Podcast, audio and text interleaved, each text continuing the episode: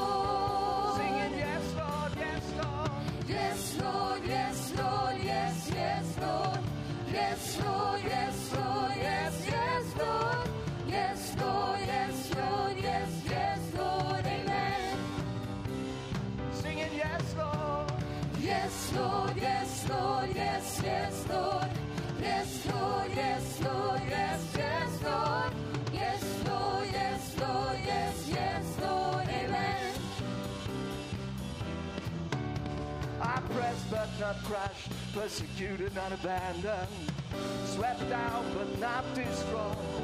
And I'm blessed beyond a curse, for his promise will endure, that his joy is gonna be my strength. Though sorrow may last for a night, joy comes in the morning.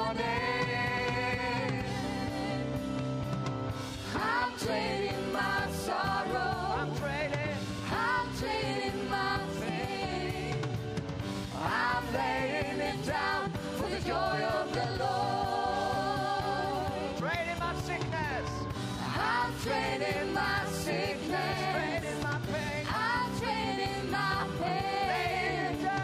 I'm singing it down with the joy of the Lord. Yes, Lord. Yes, Lord. Yes, Lord. Yes, yes, Lord.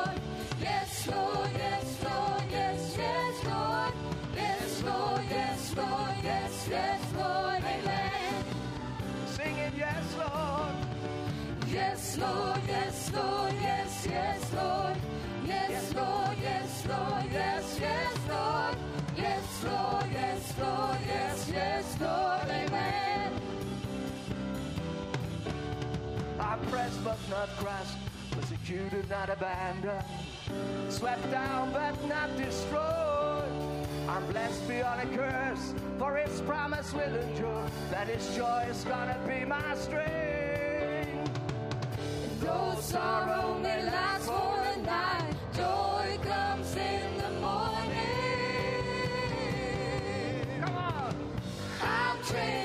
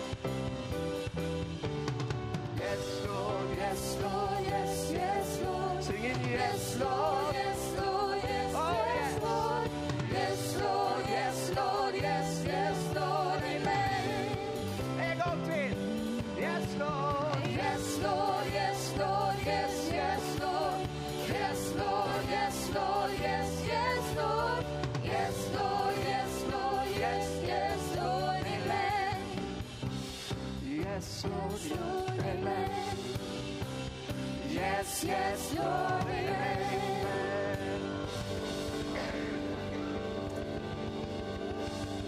Halleluja. Tack Jesus. Halleluja. Tack Herre att vi får säga ja till dig idag. Ett ohämmat ja, ett fullkomligt ja. Vi lyfter upp dig Jesus, vi tackar dig. Vi ärar dig. Tack för att du är här. Tack för att i dig är det bara jag. Dig är det bara jag. Halleluja.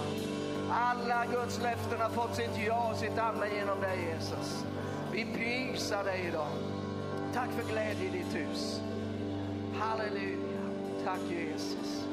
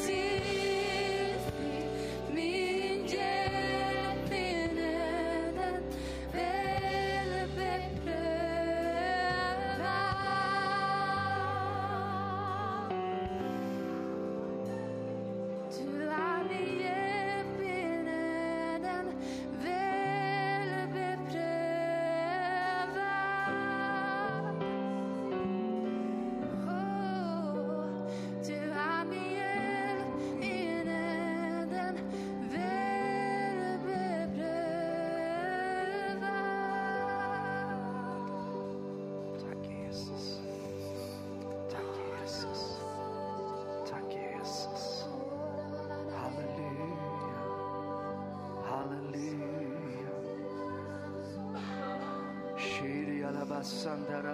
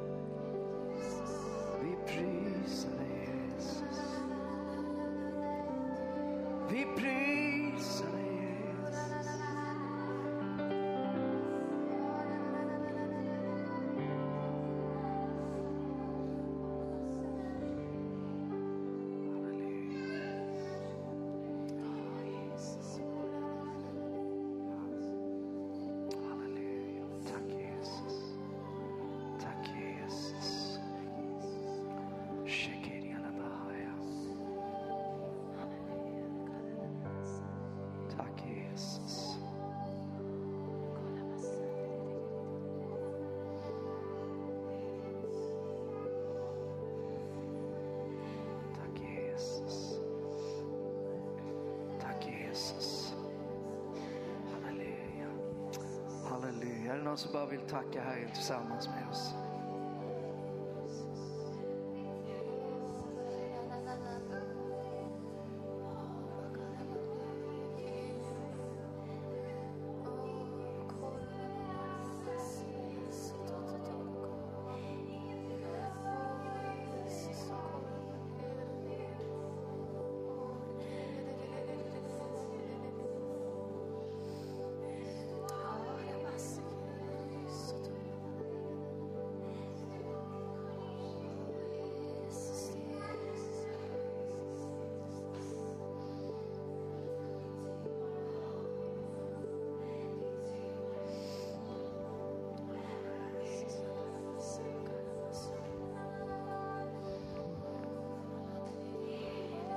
Det finns ingen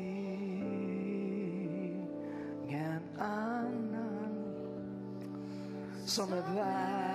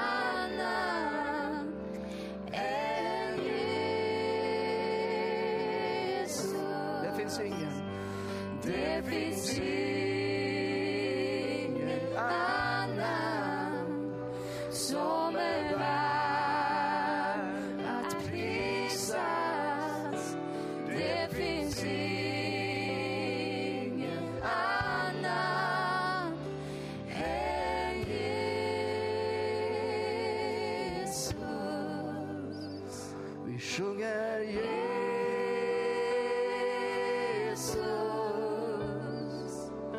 Jesus.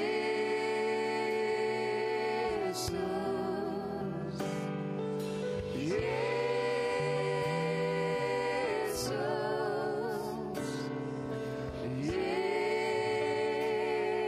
Jesus. Jesus.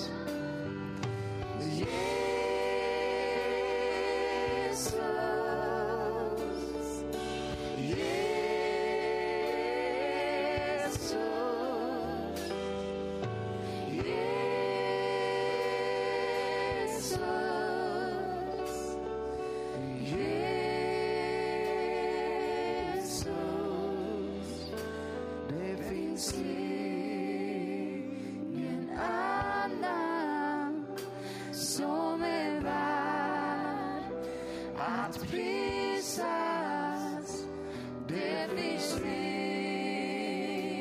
and and his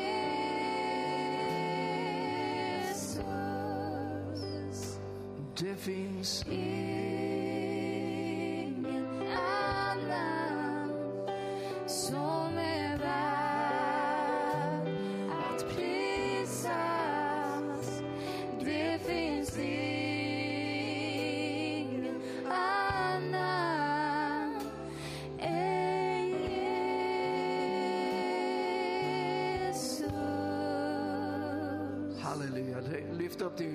Prisa honom en liten ögonblick till. Halleluja. Han är så värdig. Jesus är så värdig.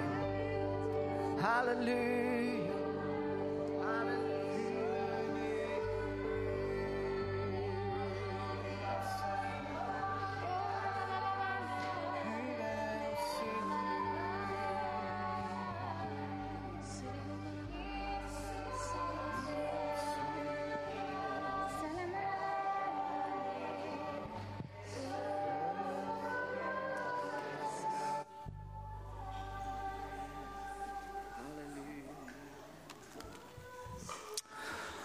Halleluja, tack Jesus. Ska, ska vi bara lyfta lite bönämnen? Jag fick precis nu när jag satte mig här vid pianot så kom det ett tack-sms ifrån en kille.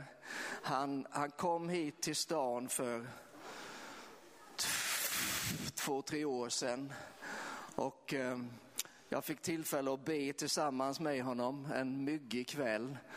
Eh, och Gud verkligen rörde vid honom. Och sen har det varit en krokig väg men han är bara, eh, han räknar sig själv som kristen, han är jätte, jätteglad, han har knappt aldrig varit här i kyrkan men vi har haft väldigt mycket eh, gemenskap och, och kontakt så. Men han vill bara tacka tacka alla i församlingen. Han skrev det, tack, säg tack till alla i församlingen för, för vad de har betytt och för vad de betyder för mig. Lite, eh, inte så lite, väldigt vinddriven varelse, eh, men som har bara genom Guds nåd rest sig upp nu och som det går väldigt bra för. Pris ske Gud. Halleluja.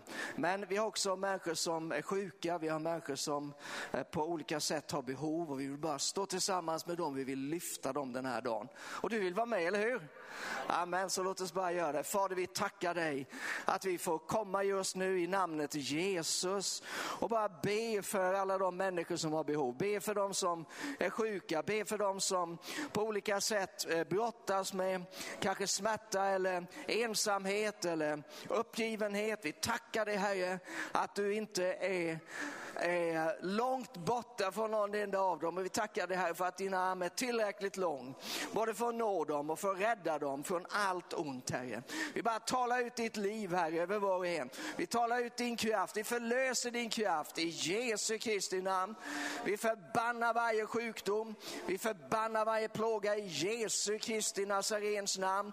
Och vi bara tackar dig Herre för underbar, ljuvlig läkedomssmörjelse som flödar just nu ut till var och en som behöver det.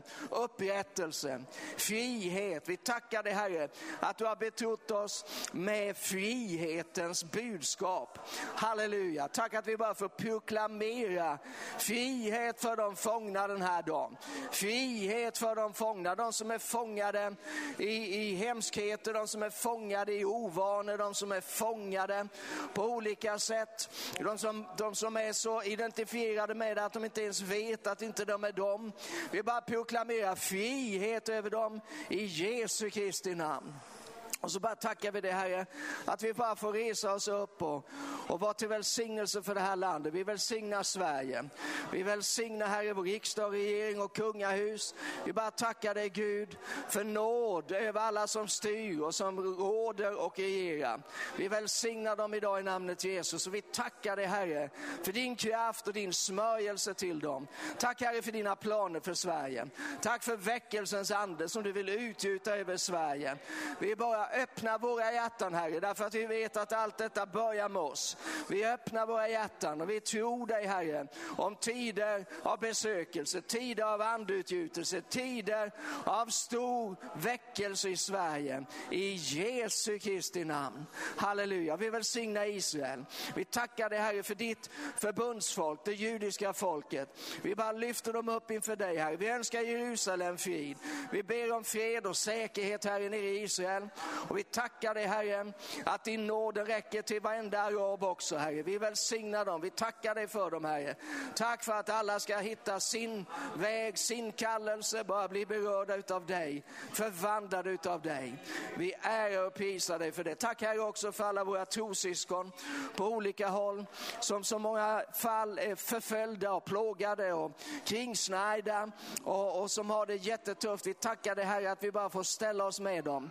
Vi ber Herre för deras trygghet, vi ber för deras säkerhet, vi ber för deras möjlighet att få tillbe i frihet, i sanning och i ande. Vi tackar dig Herre för att du är speciellt nära dem den här dagen. Halleluja. I Jesu Kristi namn. Amen. Amen. Nu är det så att nu får man, nu får man hälsa på folk i kyrkan. Det är det nya från FHM här. Så att eh, varsågod och hälsa ordentligt på någon eller några här. På ett tillbörligt sätt givetvis.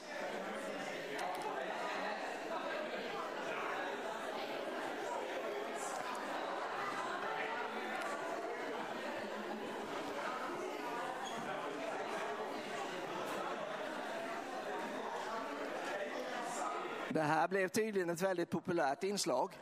Och eh, du som är eh, på annan plats, du får ju du kan väl vinka lite, jag vinkar åt dig och så får du vinka åt mig. Men du kan ju skriva i chatten. Eh, det är alltid trevligt. Så att vi ser att du är där och du är precis lika mycket med. Vi räknar lika mycket med dig som vi gör med alla välsignade själar som är här i kyrkan. Jag vill bara säga välkommen än en gång. Härligt och se er allesammans. Jag vill bara, eh, jag läste i morse ifrån Jesaja bok. Jesaja bok är ju en fantastisk bok. Det är väl den liksom kronan utav alla de profetiska böckerna skulle jag säga i gamla testamentet. Och det finns så mycket härligt. Idag så läste jag kapitel 43 bland annat. Och jag, jag vill bara ge dig ett par verser ifrån Jesaja 43. Och i början, från början så säger Jesaja förmedlar följande budskap. Så säger nu Herren, han som har skapat dig, Jakob, han som har format dig, Israel. Var inte rädd, för jag har återlöst dig. Jag har kallat dig vid namn. Du är min.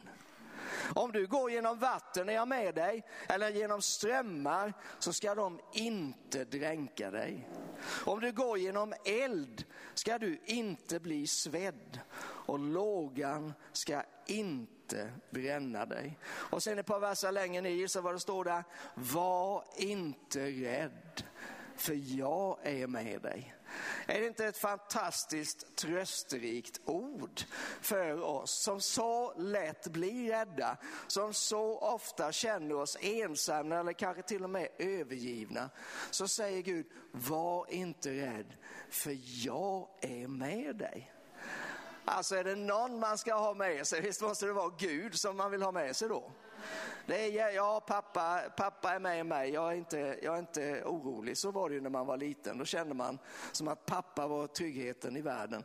Och så är det ju fortfarande. Det är bara det att vi har, inte next level, det blir helt fel att säga, men oändligt mycket större pappa som alltid är med oss och som lovar det och som betygar det gång på gång. Jag vill också läsa, Jesaja 43 förknippar man ju kanske med vers 18 och 19. Tänk inte på vad som har varit, eh, utan nu gör jag någonting nytt. Men jag vill bara, eh, apropå temat som lite grann är på lovsången här, eller har varit åtminstone, eh, om att det är glädje i Guds hus, så vill jag läsa vers 21. Det folk som jag format åt mig ska höja mitt lov. Det är folk som jag har format åt mig ska höja mitt lov. Det är Gud som talar.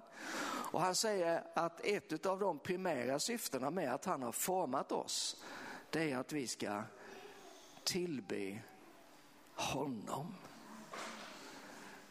Vi tänker inte på det, men vi tillber alltid någon eller något. Alldeles oavsett. Eh, men vi är skapade för att tillbe honom. Och när vi kommer samman på det här sättet, när vi firar gudstjänst, ingenting kan vara viktigare.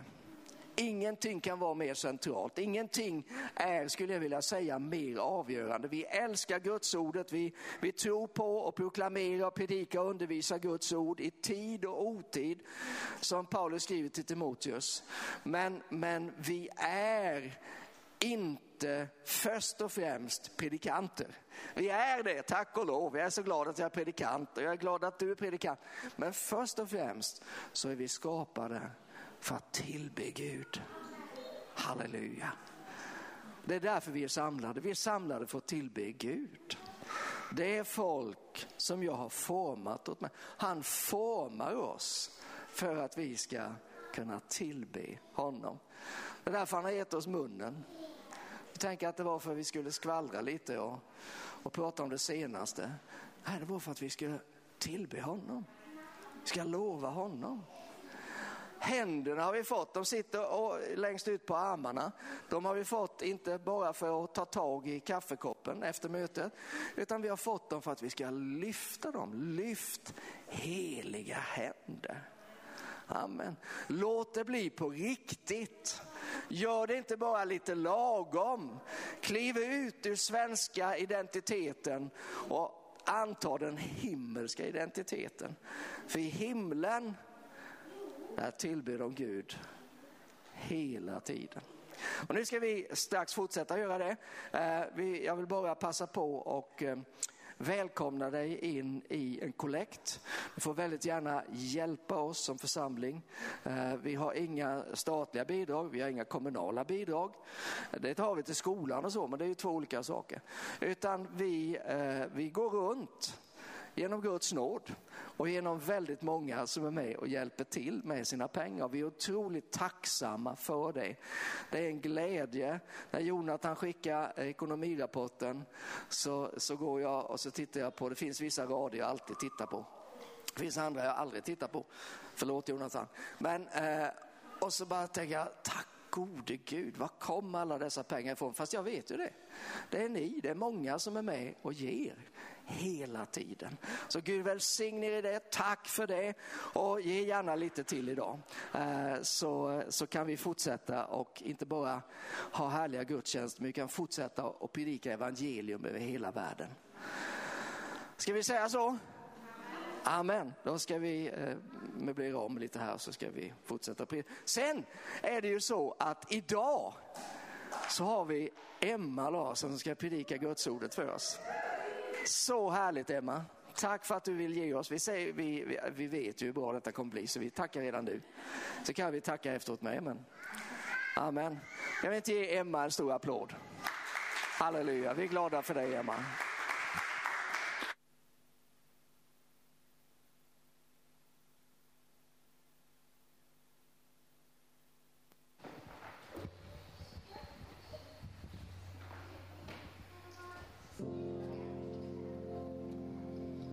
Jesus, du förtjänar allt. Jesus, du förtjänar allt.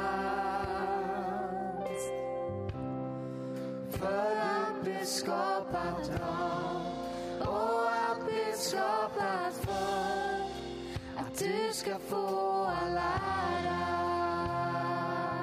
Jesus, du. Jesus, du förtjänar Jesus, du förtjänar allt. För allt blev skapat var och allt blev skapat för att du ska få all ära. Jesus, du Jesus, du förtjänar allt.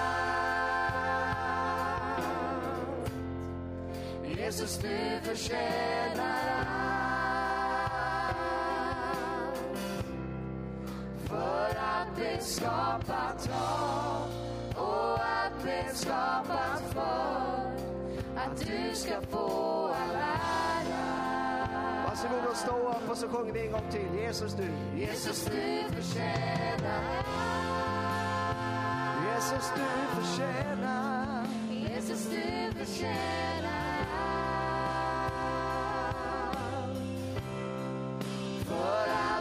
skapat av och allt blev skapat för att du ska få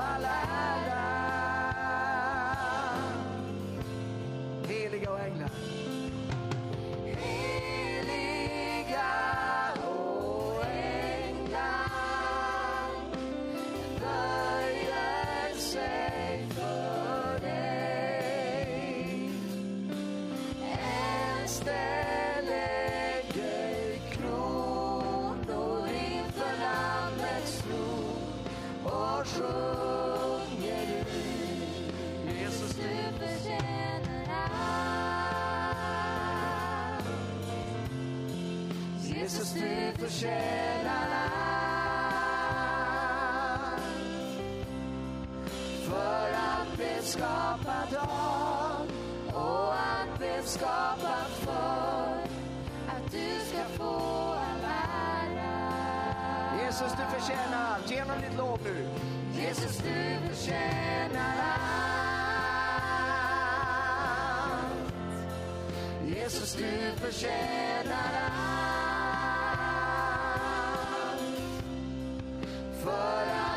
Skapat för och allt blev skapat för att du ska få all ära. Dag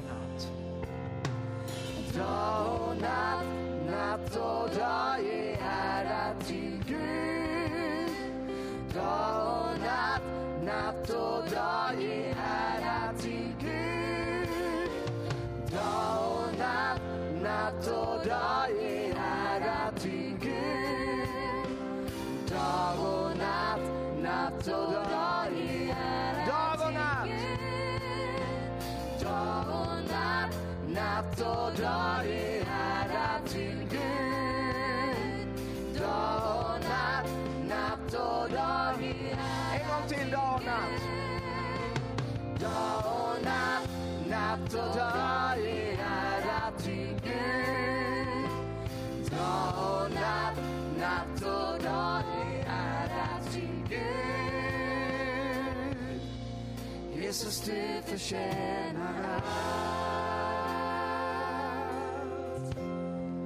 Jesus, du förtjänar allt.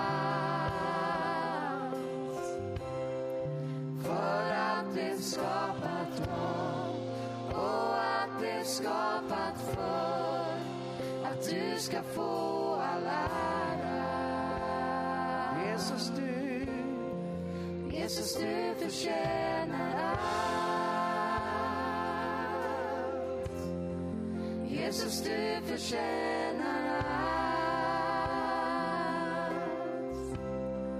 För allt blev skapat av och allt blev skapat för att du ska få all ära.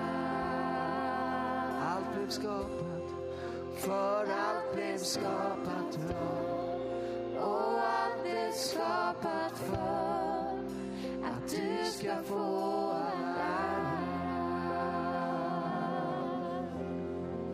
För jag blev skapad av och jag blev skapad för att du ska få all ära.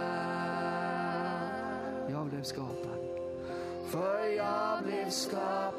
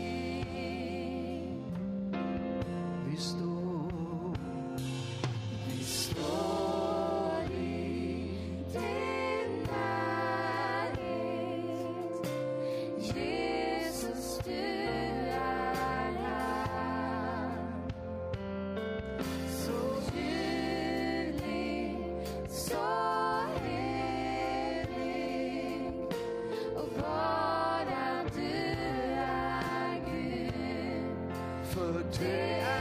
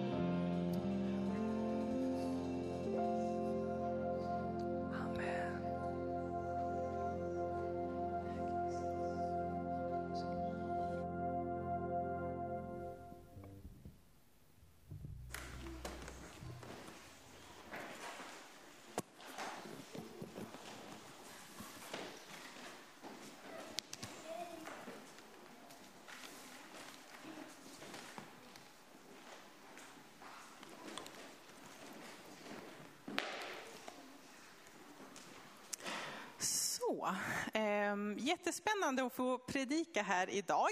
Eh, jag tycker alltid det är skönt att bara börja med att lägga gudstjänsten i Guds händer och vi redan gjort det, men vi gör det en gång till för min skull.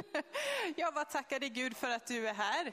Jag tackar dig Gud för att du eh, vill säga någonting genom mig idag Fader. Jag ber att vi ska ha öppna hjärtan Fader. Och jag ber dig att du ska vara här med din oerhörda kraft Fader. Och jag ber dig, jag tackar dig Gud att vi får gå härifrån idag förvandlade Gud. Därför att du är här Fader.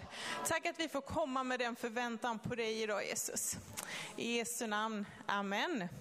Jag tänkte egentligen att vi skulle ha börjat i fjärde Mosebok kapitel 13 där det står om spejarna som går in och ska bespeja landet. Men så märkte jag igår att det här återberättas i femte Mosebok och där får vi lite intressanta detaljer. Så vi kommer börja i femte Mosebok istället och så går vi sen till fjärde. Femte Mosebok kapitel 1 och då återberättar Mose det som har hänt här. Och jag kommer att börja läsa ifrån vers 20. Ehm, där sa jag till er, nu har vi kommit till Amoreernas bergsbygd som Herren vår Gud vill ge oss. Se, Herren din Gud har lagt landet framför dig. Dra dit upp och inta det så som Herren dina fäders Gud har befallt dig. Var inte rädd och var inte förfärad. Och då kom ni alla, han talar ju till Israels folk här, då kom ni alla fram till mig och sa, ja men låt oss sända iväg några män framför oss som kan utforska landet åt oss. Och må de sen komma tillbaka till oss med uppgift om vägen som vi ska gå dit upp och om de städer som vi ska komma till. Om vi nu då går till fjärde Mosebok, kapitel 13, det är där det här berättas liksom. Ehm, då, då står det så här i början på kapitel 13. Herren sa till Mose, sänd ut män för att bespeja Kanans land som jag ger åt Israels barn. En man för varje fädernestam ska ni sända. Var och en av dem ska vara en ledare. Och jag såg en utläggning på det här, där när vi läser i femte Mosebok, då säger ju Gud, det är bara att gå in och ta det. Och så säger de att nej men låt oss bespeja. Och att den här instruktionen då som kommer i fjärde Mosebok, det är att Gud helt enkelt ger en instruktion om att det ska vara tolv stycken, en ur varje stam och det ska vara ledare. Troligtvis för att han vill ha folk som har varit med och intagit förut och som är vana att gå före. Ehm, sen så fortsätter de här då de nämner vilka som vilka som kommer att gå ut och sen så ger de sig ut och bespejar landet. Eh, och i, vi fortsätter då i vers 26 när de kommer tillbaka. Efter 40 dagar så vände de tillbaka sedan de hade bespejat landet. De gav sig iväg och kom till Mose och Aron och hela Israels menighet i öknen Paran i Kadesh, där de avgav rapport för dem och hela menigheten och visade dem landets frukt. Och de sa till Mose, vi kom till det land som du sände oss till och det flödar verkligen av mjölk och honung och här är frukt därifrån. Men folket som bor i landet är starkt och städerna är befästa och mycket stora. Dessutom såg vi avkomlingar av Anak där. Amalekiterna bor i Negev, hetiterna, jebusiterna och amoreerna bor i bergsbygden och kananéerna bor vid havet och utmed Jordan. Men Kaleb, han lugnade folket inför Mose och sa, låt oss genast dra dit upp och inta landet. Sannerligen, vi kan göra det. Men de männen som hade gått upp med honom sa, vi kan inte dra upp mot detta folk, ty de är för starka för oss. Och så talade de illa om landet som de hade bespejat. Det landet som vi har vandrat igenom och bespejat är ett land som förtär sina inbyggare och allt folk som vi såg där var resliga män. Vi såg också jättarna där. Anaks barn kom från jättestammen och vi var som gräshoppor i våra egna ögon och så var vi också i deras. Alltså det här är landet av mjölk och honung som de lämnade Egypten för att komma till. Och de säger, de, de säger ju ändå att det här är landet av mjölk och honung. Det är det som Gud har sagt. Men de har ingen tro på att de kommer att kunna klara det. Och de är väldigt fokuserade på vi. Vi kommer inte att klara det. De, det är som att de, Gud säger, jag ger det till er, det är, bara, det är bara att ta det. Men de säger att vi kan inte. De fokuserar på sig själva och de säger att vi kan inte. Om man fortsätter i kapitel 14 och läser ifrån vers 6 till 9 ska vi se vad Josua och Kaleb säger. Eh, om man läser så står det att de rev sönder sina kläder och de sa till hela, hela Israels menighet, det land som vi har vandrat igenom och bespejat är ett mycket, mycket gott land. Och om Herren har behag till oss, då ska han föra oss in i det landet och ge det åt oss. Ett land som flödar av mjölk och honung. Men var inte upproriska mot Herren och frukta inte för folket i landet, för det ska bli som en munsbit för oss. Deras beskydd har vi ifrån ifrån dem. Men Herren är med oss, frukta inte för dem. Två helt olika sätt att se på samma land som de har bespejat. En tänker säga, Gud går med oss, vi kan ta det. Och en säger att nej men vi kan inte, de är för stora, vi är som gräshoppor. Och de såg sin egen svaghet istället. Och jag tänker så här, att vi behöver vara en församling som precis som Kaleb och Josua säger att jo vi kan göra det tillsammans med Gud. Inte i oss själva, men det var aldrig tanken. Det var ingen chock för någon att de inte kunde göra det, det var aldrig tanken. Vi behöver ta det som Gud har sagt att vi ska ha. Och vad skiljer då dessa åt? Det kan vi läsa om i Efesierbrevet 1, som är väl lite liksom huvudordet för den här predikan. Efesierbrevet 1. Från vers 17 till 19. Jag ber att vår Herre Jesu Kristi Gud, härlighetens fader, ger er vishetens och uppenbarelsens ande, så ni får en rätt kunskap om honom. Och jag ber att era hjärtan ska upplysas så ni förstår vilket hopp han har kallat er till och hur rikt på härlighet hans arv är bland de heliga. Och hur oerhört stor hans makt är i oss som tror, därför att hans väldiga kraft är verksam. Tänk om vi kunde få grepp på det. Tänk om vi kunde bara fatta att det handlar om att hans väldiga kraft är verksam. P.O. sa i, i förra söndagen sa han att du kan göra en skillnad, sa han. Och jag menar att vi ska göra en skillnad. Om vi inte gör en skillnad där vi går fram, då behöver vi sätta oss ner tillsammans med Gud och fråga vad är det som inte stämmer? För vi har fått en sån kraft. Hans oerhörda kraft är verksam i oss. Och allt det som Gud säger att vi ska ha, det kan vi ta. Eh, jag har märkt eh, att det finns områden i våra liv där vi kan tappa liksom blicken. Och då blir vi precis som de här tio övriga spejarna, då blir vi självcentrerade. Och det som händer när vi blir självcentrerade är att vi blir passiva. För det handlar om oss själva, vi vänder blicken neråt och så blir vi passiva och får fullt upp med oss själva. Men när vi är Jesuscentrerade, då är vi aktiva. Och då är vi på hugget. Och då låter vi Gud ta våra svagheter, våra svårigheter, då får Gud ta det och så fokuserar vi på det Gud har sagt att vi ska ha. Och så intar vi de områdena som han har gett oss att vi ska ha. Ehm och ibland kan jag bli provocerad hur lättlurade vi kan vara ibland. När man hör människor, vi är uppvuxna i kyrkan och ändå går vi och bär på grejer som vi inte alls behöver bära på. Vi släpar med oss saker som det, vi vet egentligen att det står i Bibeln att vi till exempel inte behöver gå med oförlåtelse. Ändå släpar vi med oss det. Och vi behöver inte det, vi behöver göra upp med de här sakerna så att vi kan inta det Gud har för oss. I Johannes 10 och 10 så står det att djävulen har kommit för att stjäla, slakta och döda. Och om vi låter honom så kommer han att stjäla vår glädje, han kommer stjäla vår frid, han kommer stjäla vårt fokus, han kommer stjäla allt. Allt det vi tillåter, det kommer han att ta. Och vi behöver vara medvetna om det också. Första Petrusbrevet 5 och 8, där står det er fiende djävulen går omkring som ett ry rytande lejon och söker efter någon att sluka. Vi behöver ändå ha det med oss. För annars tror jag att vi går på lite lätta finter ibland faktiskt. Så vad ska vi göra då? Jakobsbrevet 4 och 7. Underordna er Gud, stå emot djävulen och då ska han fly för er. När vi underordnar oss Gud så kan vi stå emot djävulen och han kommer att fly för oss. Vi behöver inte gå in under saker. Efesierbrevet 6 och 10 till 18 där står det om den andliga vapenrustningen. Till sist, bli starka i Herren och i hans väldiga kraft. Ta på er hela Guds vapenrustning så ni kan stå emot djävulens listiga angrepp. För vi strider inte mot kött och blod utan mot furstar, furstar och väldigheter och världshärskare här i mörkret, mot ondskans andemakter i himlarna. Och så står det om den här vapenrustningen som vi har fått. Och jag vill fokusera på där det står att vi ska ta trons sköld, för med den kan ni släcka den ondes alla brinnande pilar pilar. Och det står att vi också ska lyfta andens svärd som är Guds ord.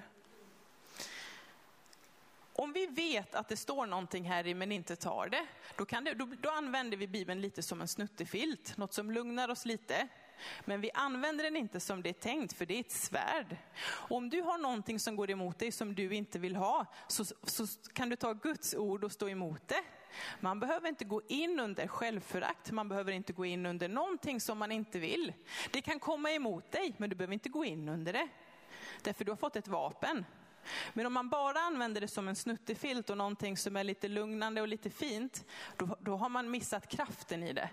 För det finns en enorm kraft i det. Och det finns ju olika områden där jag har märkt eh, att det blir liksom på något vis väldigt sorgligt när vi går fel. Ehm, alltså en sak, det här är så basic, men jag tänker ändå säga det, för det här behöver vi ändå ha väldigt klart för oss. Du är älskad. Gud är kärlek och du är älskad. I P3 så hade man en, man gjorde någon form av, ja, ett, en serie då, eh, som handlade om Eh, Eh, mina bästa insikter fick folk skicka in. Alltså saker som jag önskar att jag hade vetat tidigare i livet. Och då så skulle man sedan rösta fram det bästa bidraget. Och folk skickade in allt möjligt. Jag önskar att jag inte hade sålt min lägenhet i Stockholm för då hade jag varit miljonär nu. Eller jag önskar att jag inte hade sprungit över den ängen så hade jag inte blivit huggormsbiten. De hade alla möjliga mm, förslag. Men det bidraget som vann, det var en som skickade in så här. Jag önskar att jag hade vetat att jag dög. Och när jag läste det så kände jag vad sorgligt. Då har man levt ett liv, man har inte känt att man duger. Och så tänker jag så här, vad sorgligt om vi, om vi gör samma som världen där, att vi också går runt och känner att vi inte duger, fast vi egentligen vet att vi är älskade. Och om vi vet det och blir djupt rotade i det, då kan vi smitta av oss till andra runt omkring oss också. Och då kan vi lyfta dem också. För det som händer när vi förstår att vi är älskade, då förstår vi att andra människor är det också. Även om de inte förstår det själva, de kanske inte ens förtjänar det. Men de är det ändå, därför att Gud älskar alla människor. När jag jobbade i, i, USA, det är många år sedan nu, men under mitt andra år så bodde jag på tjejhemmet och jobbade på pojkhemmet då för tonåringar. Och i och med att jag bodde på tjejhemmet så blev man ibland inkallad när de behövde extra personal på sin lediga tid. Och en gång, jag minns det speciellt, då satt jag satt bara med och lyssnade eh, på ett samtal med en, en ung, hon var 15 år gammal och hon var på Dreamcentret för hon hade jobbat som prostituerad och hade fått en domstolsdom att komma och känna av sitt straff hos oss då. Eh, och hon hade haft en, en hemsk eh, uppväxt, hemsk barndom. Och hon var, menade på fullaste allvar att den enda människan som älskade henne, det var hennes eh, pojkvän då, som också var hennes hallick, alltså den som sålde henne. Eh, han är den enda som älskar mig i hela världen. Och hon hade hans namn tatuerat på nacken. Slim stod det här. Eh, och vi försökte liksom, ja men eh, för, förklara liksom att Gud älskar dig, försökte förklara Guds kärlek. Men hon hade aldrig upplevt kärlek och hon öppnade aldrig sitt hjärta för Gud för att möta Guds kärlek. Hon kunde inte förstå. Hon förstod inte vad vi sa. Och det är sorgligt. När, när han släpptes ut ur fängelset sen då, hennes pojkvän, den här Slim, då, då lämnade hon rymdcentret. Eh, och jag ber till Gud att hon någon gång senare faktiskt öppnade sitt hjärta och fick känna att hon var älskad. Men det är också så här att vi kan liksom inte förstå Guds kärlek på våra tidigare erfarenheter, utan vi behöver möta Guds kärlek och vi behöver fylla oss med den varje dag. Den här världen som vi lever i, den dränerar oss ganska mycket på, eh, på liksom kärlek. Den tar ganska mycket, så vi behöver fylla oss med Guds Guds kärlek och vara fast rotad i att vi, vi duger. Duger är ett ganska dåligt ord egentligen, för det liksom väger inte upp lika starkt. Utan vi är älskade. Och tänk om vi kunde föra det med oss till de människorna som vi möter också. Djupt rotade i att vi är älskade. Och de människorna som vi har runt omkring oss, de som går runt och känner att de inte duger. Tänk om de kunde få känna att de också är älskade. För det skulle de ju kunna göra genom oss. Men då måste vi ha koll på att vi inte har gått, gått vilse där och eh, tror att vi inte älskar eller att vi inte duger. En annan sak som Gud säger som jag också tycker att vi behöver ha ordning på, eh, det är att du är kallad och du är utvald av Gud. Jag ska läsa ifrån Jeremia. Eh, kapitel 1 och vers 5. Ja, vi tar från vers 4.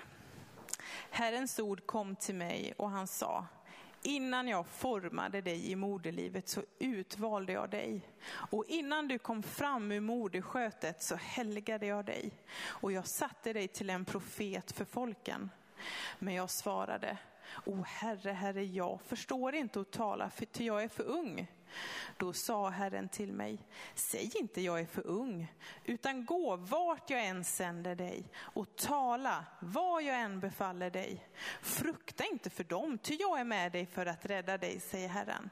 Och Herren räckte ut sin hand, rörde vid min mun och sa, se jag lägger mina ord i din mun och jag sätter dig idag över folk och riken för att du ska rycka upp och bryta ner, förgöra och fördärva, bygga upp och plantera. Så ska jag också läsa ifrån Johannesbrevet. Johannes evangeliet, förlåt, kapitel 15 och vers 16. Ni har inte utvalt mig, det här är Jesus som pratar. Ni har inte utvalt mig, utan jag har utvalt er och bestämt om er att ni ska gå ut och bära frukt, sån frukt som består, för att Fadern må ge er vad ni än ber om i mitt namn. Man kan prata om frälsningen. Vi, alla vi får, alla blir erbjuden nåd och vi får ta emot frälsningen. Den är samma för alla. Din kallelse och ditt, det uppdraget som Gud har för dig, det är skräddarsytt. Det är bara för dig. Och Gud, han har gett dig gåvor som han har tänkt att du ska använda. Och han har också gett dig egenskaper och talanger och han har gett dig erfarenheter. Och allt det här tillsammans gör att just du är perfekt där just du är, eller på, dit, på de platserna dit Gud för dig. Vad har du för gåvor och hur vill Gud att du ska använda dem? Det här borde vi egentligen kunna fråga varandra hur som helst och kunna få raka svar. Det här är det Gud har lagt på mitt hjärta att jag ska göra just nu med den här gåvan som Gud har gett mig. Och vi är kallade till att göra skillnad där vi går fram. Och det spelar liksom ingen roll. Jag menar, alla kan inte vara pastorer eller lovsångsledare eller missionärer, utan det är ju där du är som du är tänkt att du ska göra en skillnad där du är. Och jag, för många år sedan, det var när vi fortfarande bodde i Leksand, så det är jättemånga år sedan, men då tittade vi på Efterlyst ihop, eh, brukade vi göra. Och då dök det plötsligt upp ett inslag om eh, eh när Mattias Flink sköt ihjäl de här människorna i Falun och man fick följa poliserna. Och plötsligt så säger en av poliserna där att ja, det var jag som sköt, det var jag som tryckte på avtryckaren, men det var Gud som styrde kulan. Och så plötsligt så har han världens vittnesbörd i det här eh, programmet. Och jag blev lite intresserad, för det var väldigt frimodigt eh, att berätta så. Eh, och efteråt så frågar de ju Leif GW Persson, ja vad säger ni om en högre makt? Kan det stämma verkligen? Och han satt och tänkte en stund och så sa han, i det här fallet så är det ju en alldeles utmärkt förklaring, sa han, för att han siktar, han sikt, kulan tar inte där han siktar. Eh, han siktade egentligen i huvudet. Eh, och menar, han har skjutit ihjäl sju personer vid det här laget, Mattias, och har öppnat eld mot de här poliserna. Eh, han har 128 skott kvar i sitt magasin, så det är ingen som vet vad som hade slutat om de inte hade fått stopp på honom. Eh, men han avfyrar ett skott i alla fall, eh, och den går in i höften, eh, lårbenet på något vis, där den får, så som de säger, maximal effekt. Han slås till backen och kan inte röra sig. Men han är egentligen inte skadad på något farligt sätt, om man säger.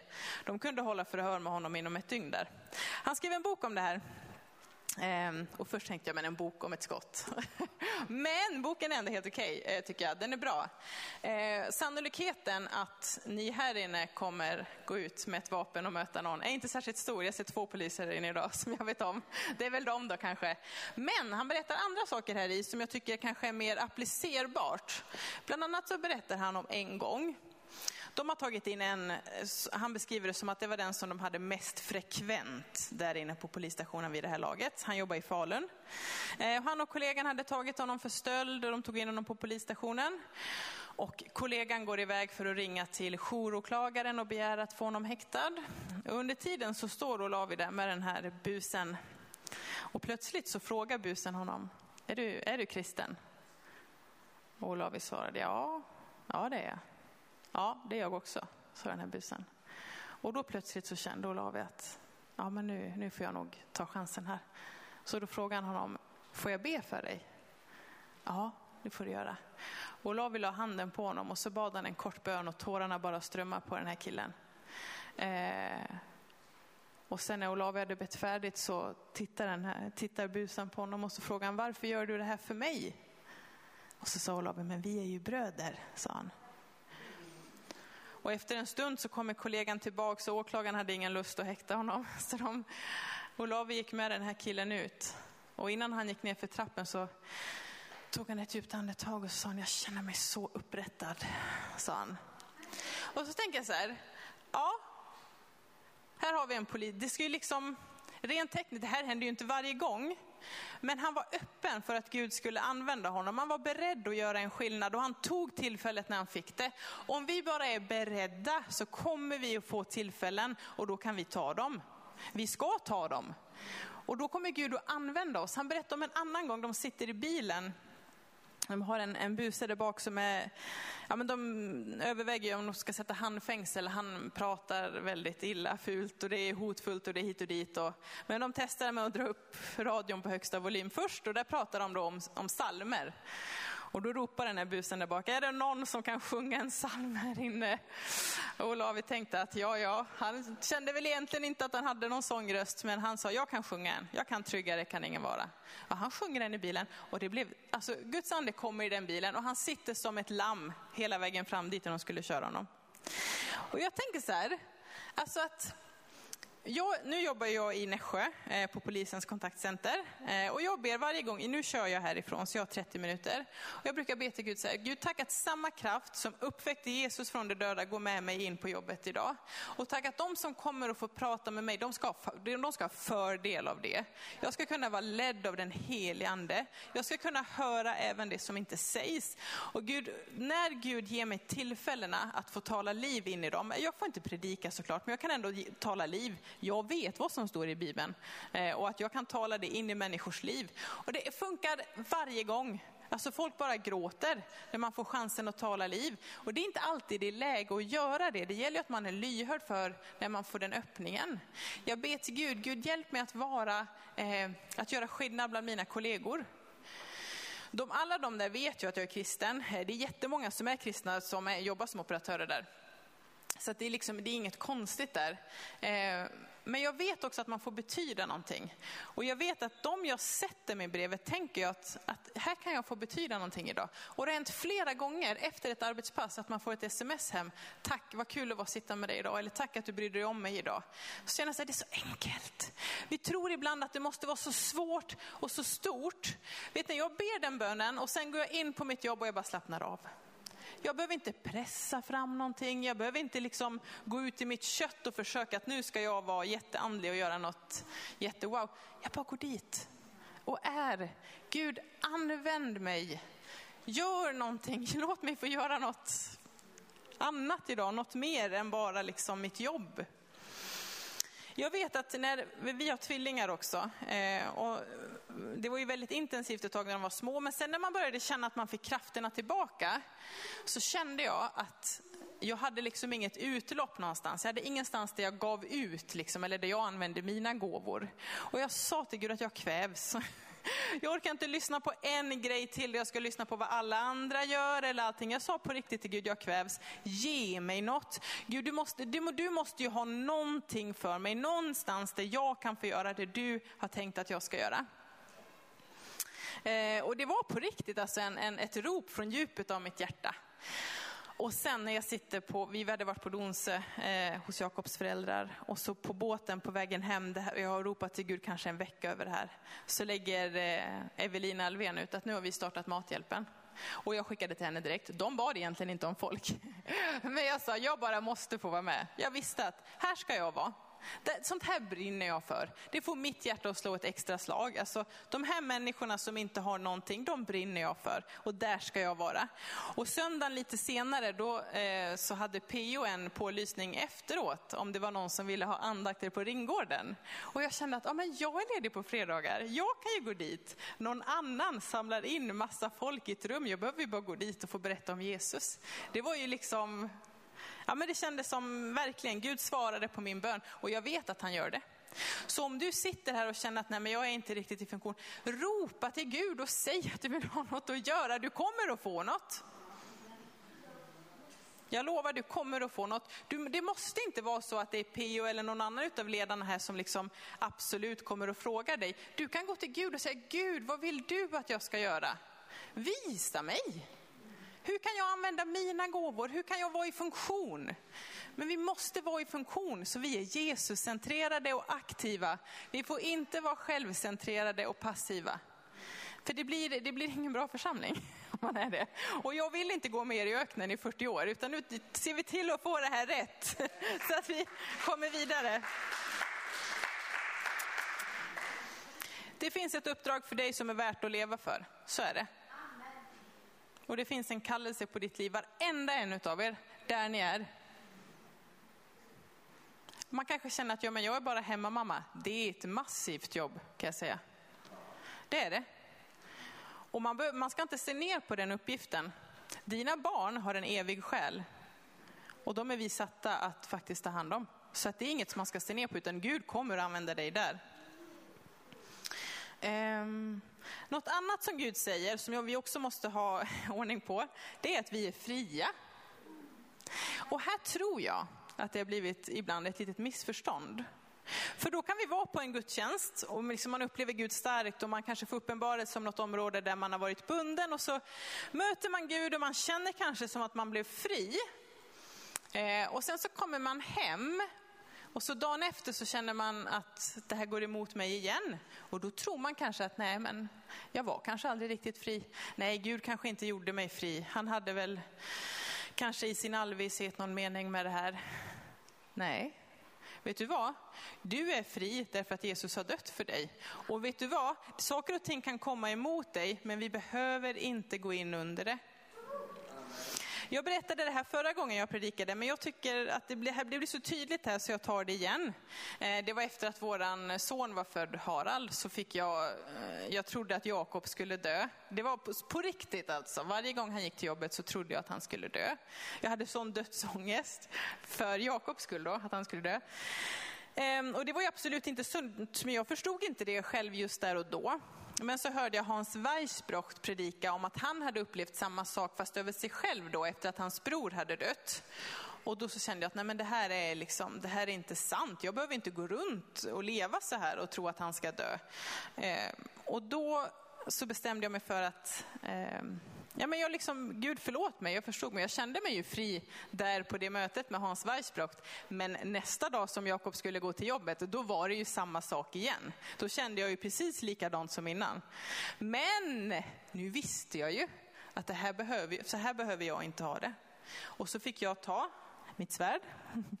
Och det här var vad jag gjorde. Jag bad till Gud, jag tackade Gud att alla alla mina dagar, alla Jakobs dagar är skrivna i din bok och du vet allt om dem innan någon av dem har kommit. Och även om vi skulle vandra genom dödsskuggans dal så behöver jag inte frukta något ont, för du är med mig. Jag är lite anti när det blir så här, nej det händer inget ont mot oss. Det händer jätteilla saker för kristna också. Rent tekniskt skulle han ju kunna dö. Så jag måste ändå ha liksom en fot i verkligheten. Men även om det skulle hända något så är Gud med mig ändå. Jag behöver inte frukta för det. Och så här fick jag hålla på ett tag tills dess att det släppte. Idag har jag ingen dödsångest när han går till jobbet, men om han ska flyga någonstans, han flög en del till Sundsvall när jag jobbade ett tag, då, då gör jag det här igen. Jag behöver inte vara orolig, jag tackar dig Gud för att, jag drar den här ramsan som jag precis drog för er. Och det gör jag tills dess att det släpper. Och faktiskt är det så här att det här är friheten. Jesus har dött och gett oss friheten, men vi måste ta den och vägra gå in under saker som vi inte måste gå in under.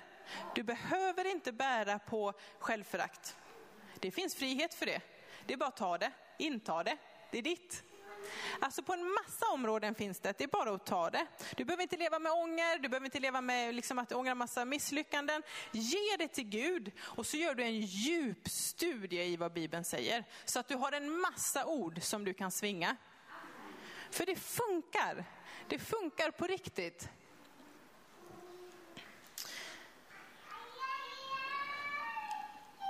Du är förlåten. Det står också i Bibeln och det här borde vi också ha väldigt bra koll på. Du är förlåten. Du behöver inte gå och släpa på misslyckanden. Ibland, vi säger så här, ja men för Gud han kan glömma. Men vi har ju inte riktigt, vi har inte fått den förmågan på samma sätt. Om jag frågar här inne, hur många här inne minns sin första fröken som man hade när man började ettan? Upp en hand. Ja, men det gör vi, för vi har fått ett minne. Det är superavancerat och det är skapat av Gud. Så därför så har vi ett minne. Så det blir samma sak här. Vi kan liksom inte bara gå in och radera för att liksom alla fel vi har gjort. Utan vi behöver bestämma oss för att det inte ska få plåga oss längre. Vi är förlåtna och så är det liksom bra så. Nu ska vi läsa andra Korinthierbrevet. Jag är snart färdig här. Andra Korinthierbrevet kapitel 10. Vers 3-5. Ty även om vi lever här i världen så strider vi inte på världens sätt. De vapen vi strider med är inte svaga, utan har makt inför Gud att bryta ner fästen. Ja, vi bryter ner tankebyggnader och allt högt som reser sig upp mot kunskapen om Gud.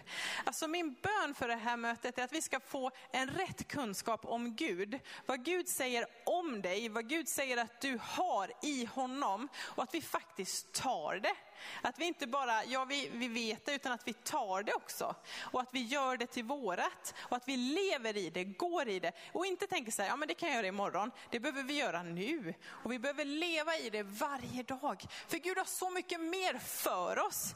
Han vill så mycket mer med oss. Vi behöver inte leva självcentrerade, utan vi kan leva Jesuscentrerat. Och han har omsorg om oss, så det betyder inte att vi liksom kommer att leva något plötsligt asketliv. Han har omsorg om oss, han kommer att ta hand om oss. Det är inte det det handlar om.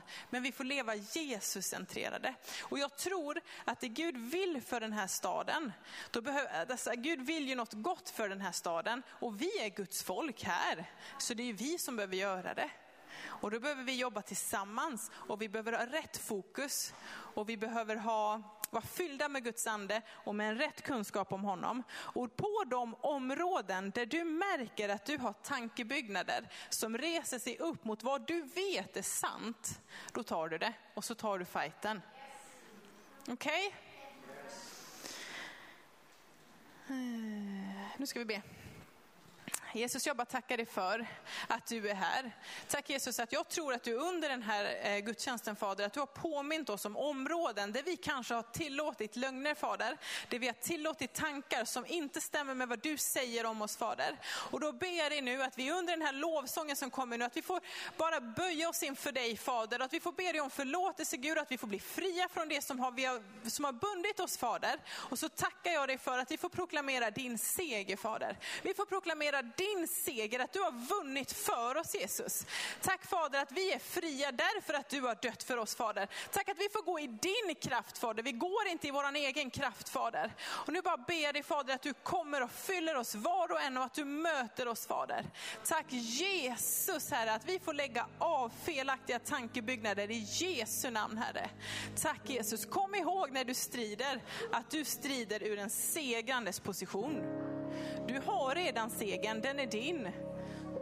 Och jag har bett om att vi ska sjunga en, en lovsång här. Ehm, och under den här tiden så vill jag att du bara, om Gud har visat dig områden, det kanske inte är något av det jag har nämnt, men områden där du ändå har tillåtit en felaktig tankebyggnad. Att du sträcker efter nu Gud, att du sträcker efter Gud nu och att du tar den, tar den till fånge. Ta varje tanke till en lydig fånge under Kristus och proklamerar hans seger. För du har rätt till allt det som Gud har lovat dig. Det är ditt.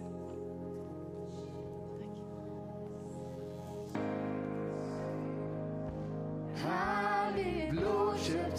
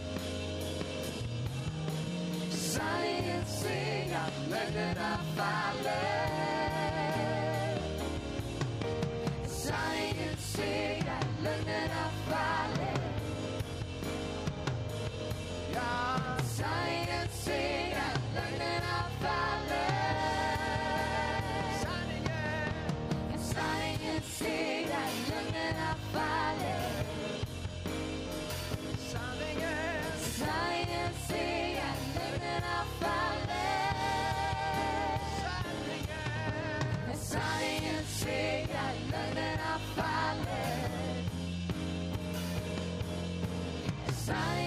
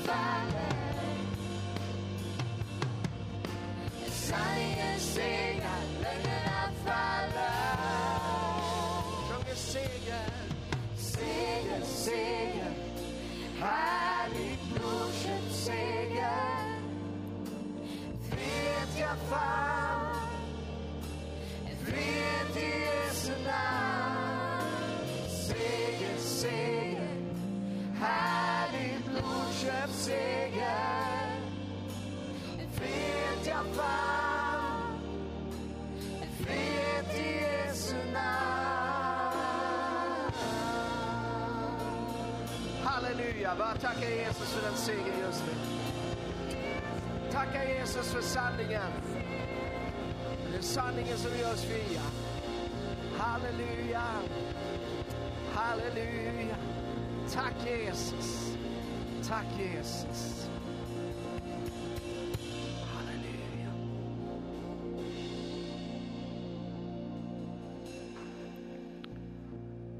Amen.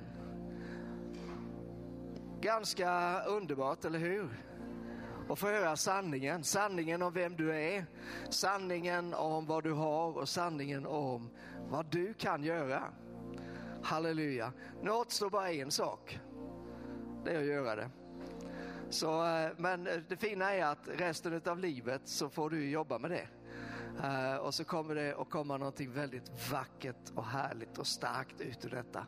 Tack så jättemycket Emma för detta Guds ord.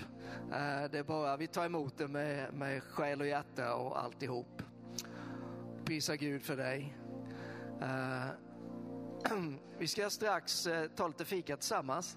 Det finns här utanför. Men får jag bara nämna ett par saker för framt angående framtiden. Nu på onsdag kväll så kan du eh, åka med fördel ut till Fjärdingsäng. Mannen som sitter där nere i hörnet, han vet var det är någonstans. Så prata med honom efteråt. Det är Stefan och Lena Svensson som bjuder in till onsdagsgemenskap ute i Fjärdingsäng. Ett fantastiskt fint ställe, du vill inte missa det. Fantastiskt fina människor som kommer vara där. Så eh, onsdag klockan, hur dags blir det Stefan? Så vi, vi kan väl säga vid sextiden eller sådär. Kommer någon tidigare så, så slänger du inte ut dem. Ja. Nej, vad bra. Det är alltså onsdag och sen vill jag nämna då att nästa vecka är ju också en alldeles underbart fantastiskt stark, gripande och genomgripande konferens som heter Europakonferensen och som du kan få del av via nätet, online alltså. Börjar på torsdag kväll eh, klockan 19 och då är det Tommy Barnett som predikar. Sen är det, alltså det är, det är svårt att ställa upp ett starkare talarfält än vad de har på den här konferensen. Låt mig bara få nämna om en av talarna. Eh, det är en eh, ung kvinna som heter Rosalind Facci eh, och eh, hon, är, hon mötte Gud hon var 13 år gammal, född och uppväxt i Brasilien. Väldigt starkt gudsmöte, började vittna för alla. Hon var, mötte Gud i, i katolsk kyrka. Eh, och sen när hon var 19 så flyttade hon till Italien och blev nunna och läste eh, teologi. Men eh, eh då eh, i den processen så bara upplevde hon hur Gud kallade henne. Hon blev protestant och hon startade vad som nu är den största kyrkan i Milano, fråntaget kanske till katolska kyrkan. Och som har 54 ytterligare församlingar med sammanlagt mer än 10 000 medlemmar. Eh, och det var i Italien, om du nu la märke till det, där det inte är alldeles självklart med en massa kyrkor eller församlingar. Eh, det blir väldigt spännande att få lyssna på henne. Eh, vårt lovsångsteam är med och leder lovsång på något av mötena också. Så med andra ord, missa inte Europakonferensen. Den är så pass bra så att det blir faktiskt så att vi inte har någon gudstjänst här nästa söndag. Utan vi eh, hänvisar med glädje till att ta del av alla gudstjänsterna där. Börjar på torsdag kväll och slutar på söndag kväll.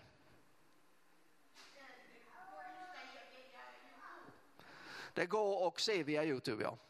Absolut. Jag tror också att det går att se via TBN och de här kristna kanalerna.